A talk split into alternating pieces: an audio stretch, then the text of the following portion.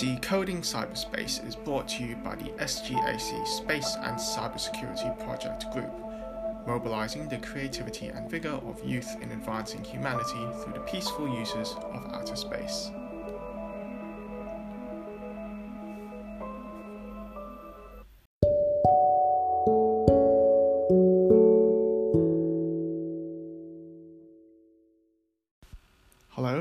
Welcome to episode 4 of Decoding Cyberspace, a show dedicated to exploring the frontiers of information communications technology and cybersecurity across the final frontier. On this episode, we are delighted to welcome special guest Victoria Samson, the Washington Office Director for Secure World Foundation. Victoria has 20 years of experience in military and space security issues, having previously worked as a senior analyst at the Center for Defense Information and a senior policy associate at the Coalition to Reduce Nuclear Dangers. Victoria, welcome to Decoding Cyberspace, and thank you for taking time out of your busy schedule to join us today. Thank you for having me. I'm delighted to be here. Firstly, could you help inform our audience more about your professional background, particularly your experiences leading up to your current position at the Secure World Foundation? Uh, sure. So um, I am a political scientist by training. I am not a real scientist. Um, so my background into space, how I got into space, was more uh, via the policy angle. Um, I have a degree in international relations, and I was very interested in security issues. Uh, my first job out of grad school was working on scripting wargaming scenarios for what is now the U.S. Missile Defense Agency. Um, I did that for a couple years, learned a lot about that whole world um, because my background is decidedly non-military growing up um, and it was very interesting but it wasn't a good fit for me for many reasons and so after a couple years of doing that i switched over to the arms control side of the world went over to the light side as i like to say and started working on following um, spending on nuclear weapons on missile defense, on chemical and biological weapons, that sort of thing. And uh, space was kind of a natural offshoot uh, particularly from missile defense. Um, and I did that for a couple years and um, got to really know the issue. Um, and then when Secure World Foundation wanted to um, work on establishing a DC presence, um, I was one of the people that applied for the job, and I got the job being the Washington office director for the Secure World Foundation, and I've been there for 11 years now. Love it.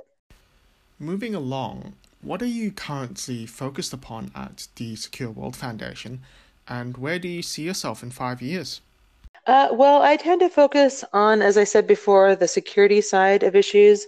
Uh, for those of you who are the organization, the Secure World Foundation is a private operating foundation that focuses on the long-term sustainability of space.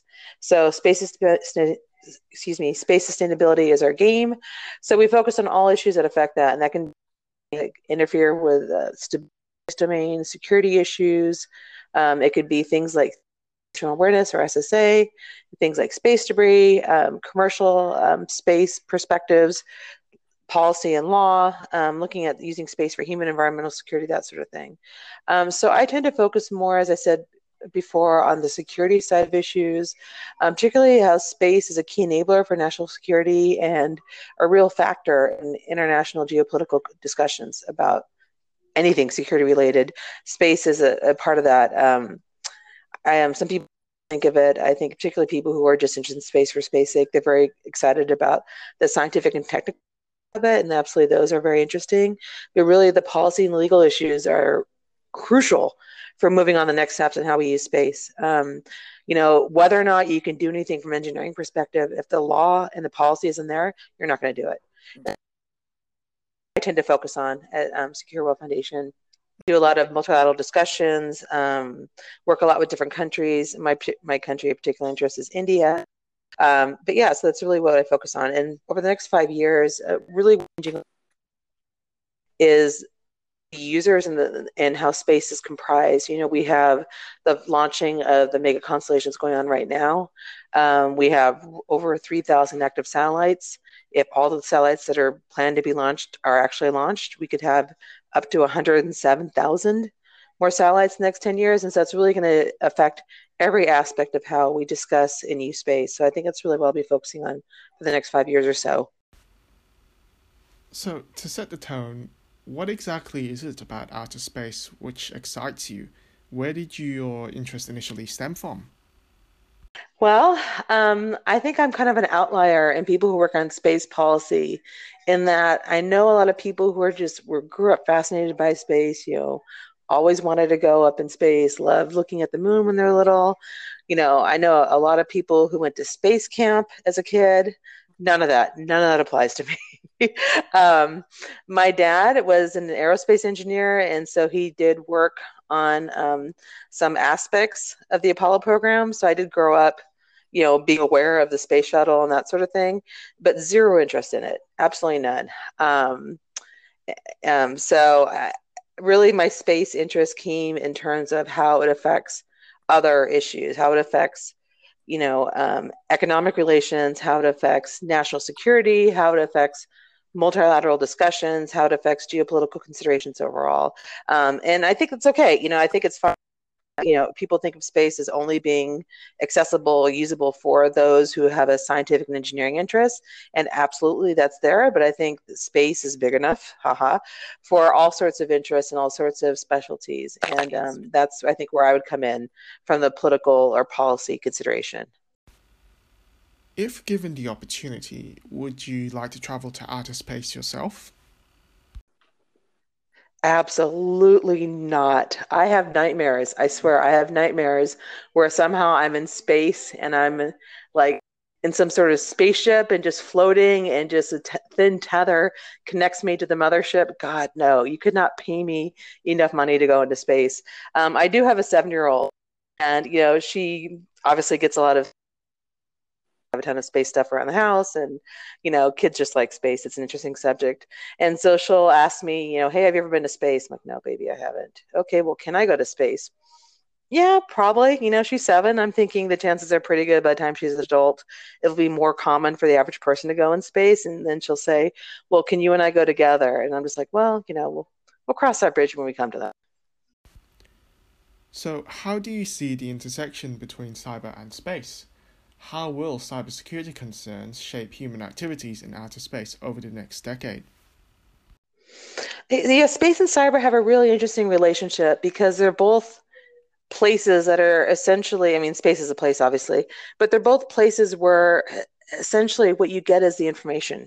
You know, that's where the benefit comes from. It's not like air or you know, ground or sea where there's a physical domain you can control. Um, so space and cyber have a, this interwoven relationship where the benefit we get from space is not necessarily being in space. The information we can get from and the ability to use space to share information. And of course, cyber in and of itself, that's what it is basically, is it's information being shared. And they do share a lot of the same infrastructure, you know, down to it, sharing cyber um, space information and space information. So they, they do that as well. And so that's really how I think cybersecurity concerns will shape space issues is that vulnerabilities in cyber almost de facto mean there's going to be vulnerabilities in space. And um, you have the added complication for you know space secu- um, cybersecurity in that your objects are by the very definition, hundreds, if not thousands of, of miles or, or kilometers, I'm talking to an international audience, kilometers away. Um, and so that, that makes it more difficult to get at. You know, you think about, you know, when you buy a laptop and how many, how many times you have to do updates, how many times you have to keep, you know, getting the software uh, to the latest standards.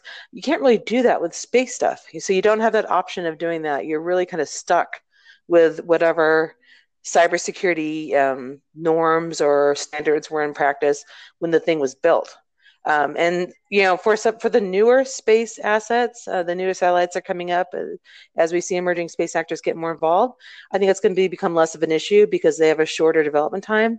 But for things like the exquisite national security um, satellites that are billions of dollars and take decades to make. I mean, they're really based on te- you know cybersecurity standards that are decades old. Thankfully, they've got their own you know security issues because they're you know part of the national security infrastructure. Still it's um, so i think it's going to be i think that improvements in cybersecurity will also lead to improvements in cyberspace security. And i think vice versa um, but you really need to have a coordination and discussions between the two domains to really achieve that. Following on from that, would you consider that warfare in space forms a significant part of concerns in the intersection between space and cyber? Well, yeah, because I mean, warfare in space can be defined a bunch of different ways. Um, you can have where you're physically attacking each other's satellites. You can have physical attacks from space to ground. You can have physical attacks from ground to space. But you can also do things like jamming, which is you know electronic warfare. You can do things like cyber attacks, which is also you know, and not a physical type of warfare, but a very effective one. Um, and for war in space, I think a lot of people think it's going to be something like we see in Star Wars, you know, very visual, where you have, um, you know, things, rockets with hitting each other and big explosions and fireballs and it's going to be that sort of thing and debris being created. You know first of all there's no fire in space there's no oxygen. So sorry that dream is dead. But i mean just in terms of you know physically attacking each other's satellites i think it's where a lot of people think about or where their mind goes to. We talk about war in space but really realistically speaking what you're going to see already see. We already see jamming of satellites because it's relatively easy to do. Um, you have plausible deniability and it's not considered a red line and that once you jam a satellite it's considered a triggering effect that automatically escalates to conflict. Um, but it could. I mean depending on what you jam and for how long. And the same thing for cyber uh, attacks. You know cyber um, space they've been known to happen. A lot of um, companies and owner operators don't like to talk about it just because it's perceived as even admitting to an issue um, with cybersecurity is a strong vulnerability that they don't even want to talk about but we've known of a few cases where it's happened. And you know, and, and again, it's one of those things where you know, for all cases cyber, not just for cyber and space, but just for cyber in particular, um, it's really hard to know necessarily where the cyber attacks come from, um, and it's really hard to. And so that makes them an extremely attractive weapon. You know, if it's something that you can use, you can deny you used it, and you can try and interfere with your competitor or enemy's ability to use their space capabilities. I mean, I could see where that would be something that would be considered a very usable tool in a toolkit. To your knowledge, what international guidelines exist which address this intersection between space and cyber? Uh, there's no, as far as I know, there's no real international guidelines that address specifically space and cyber. Um, there's manuals of how do you um, warfare legally. um, and you know, there's a Tallinn manual that that specifically for cyber. And there's a couple competing manuals, the Woomera manual and the MILAMOS manual that are talking about war in space and how you do that from a legally um, supportive standpoint. But there's no real guidelines in and of itself. Now, having said that, there are, I guess, um, discussions within the United Nations, they have these things called group of governmental experts where they get together and talk about issues and try to come up with consensus driven recommendations that they can then give to the Secretary General or the head of the United Nations. Um, so they've done cyber a couple times, six group of governmental experts meeting right now. Um, and space sometimes is a part of that, but oftentimes the space discussions are in their own discussion and cyber's in their own. So there's not a lot of uh, cross linkage, which I think is a real pity.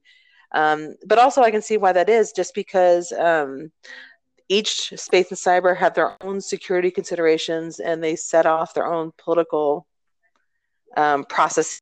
Yes, they, they, they, they have their own um, speed bumps that they have to deal with. And so I, I, would imagine that not wanting to bring space into the cyber discussions and cyber the space discussions, they're a firewall, if you will, speaking to cyber groups, um, to prevent issues from one into bleeding into the other. Now, the fact of the matter is, you can't avoid that entirely. You know, just because space and cyber are so intimately intertwined, you're going to have to figure out a way to deal with the two of them. But I think we're still at the very early stages of these discussions. Following on from this, what are the key organizations driving change in this area, and which countries do you see as the major players? Well, I mean, um, in terms of NGOs, Chatham House has done some excellent work. Chatham House in the UK, looking at space and cyber, and I always direct people to them when they want to talk about those kinds of issues. Um, so it's really, I think, just more individual expertise on this issue than actual organizations driving change. Of course, I said the discussions in the United Nations.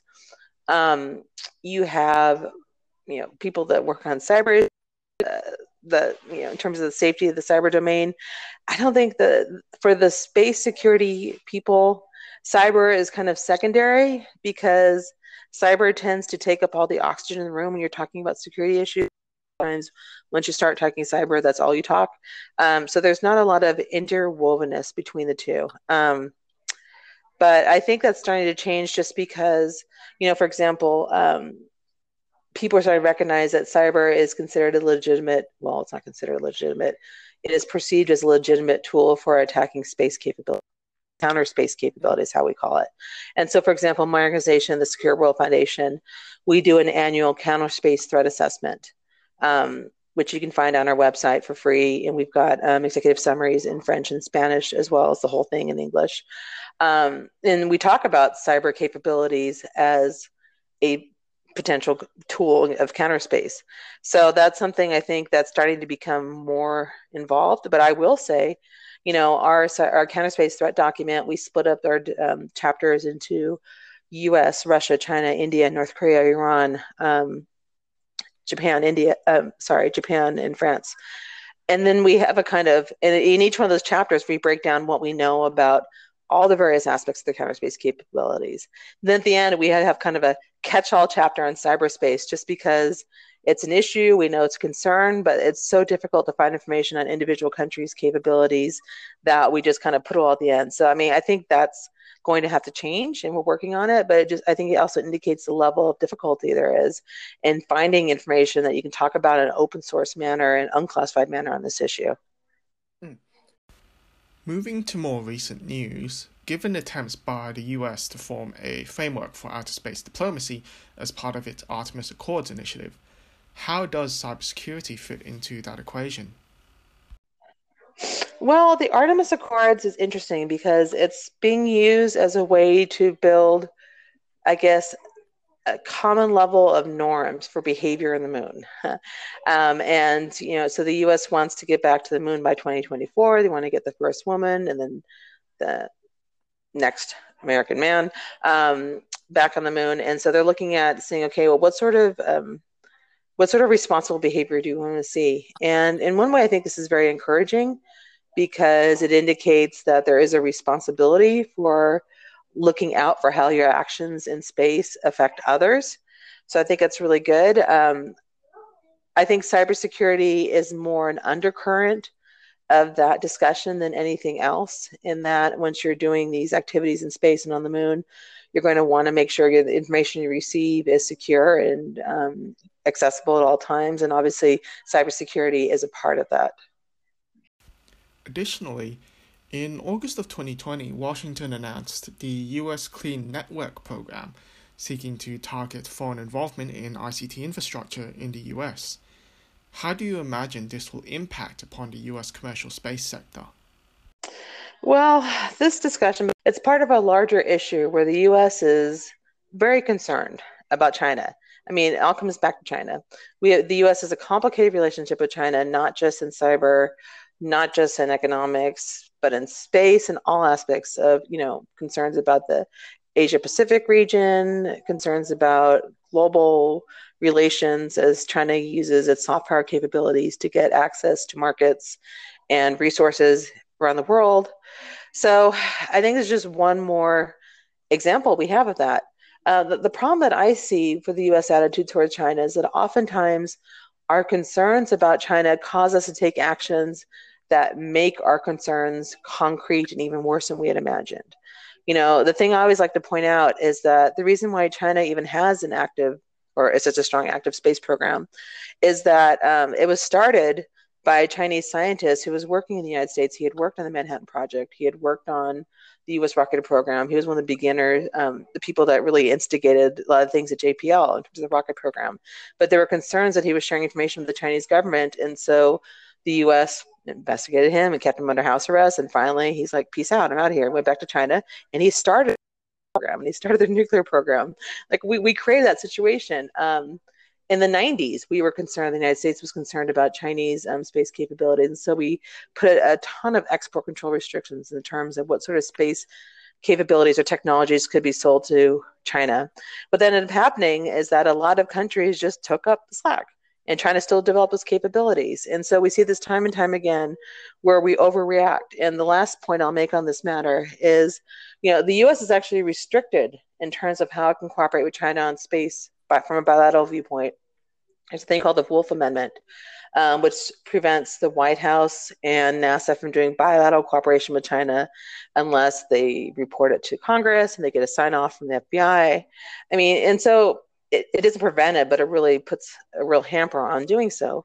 And so that's a real statement. You know, you think about it, you know, uh, the US and China are two of the biggest actors in space. They're the most active, they spend the most money, they've got satellites, um, but they're really I would say almost precluded from bilateral cooperation, which sends a signal about how they're going to cooperate elsewhere. And it affects, I think, other aspects of the relationship. And so things like this US Clean Network program is just one more, I won't say nail in the coffin, but you get my point. It's one more piece of evidence that the US is not looking at China as a potential competitor or even someone that they want to work with. They're looking at it with hostile concerns. And I think that definitely shapes um, the relationship. But it's not just one way, I should point out. But I mean, we only control what we do. So that's kind of how I look at that. Finally, to finish off, if you were to become the President of the United States, how would you work to promote space and cyber within national policy? Well, um, just within the past couple weeks, actually, the, uh, this is um, October 1st, we're, we're taping this, and within the middle of September, the U.S. released its um, SPD 5, uh, Space Policy Directive 5, which talks about cybersecurity of space capabilities. And so it really puts a priority on building in cybersecurity from the ground up and from the beginning of a space um, program uh, or a space capability or a satellite, however you want to talk about it. And so I think that's very encouraging that they prioritize and put this in there. Um, they look at the U.S. government entities as helping to implement but not prosecute anyone who doesn't do this. So it's a it's a light-handed approach, but I think it's a good first step. And I would like to see more discussions at the national really promote security of cyberspace and space capabilities in order to make sure that you know we can get the benefits from space over the long term. Awesome. Well, thank you again, Victoria, for your unique insight into outer space policy and governance, cybersecurity, and sustainability from an American perspective. We look forward to expanding on these topics with you again in the future. My pleasure. Thank you so much for having me. And for our curious listeners out there eager to learn more about international space policy and governance, sustainability, and the peaceful uses of outer space, please visit the Secure World Foundation website at www.swfound.org. We thank you for joining us again today, and we look forward to you joining us for our next episode of Decoding Cyberspace.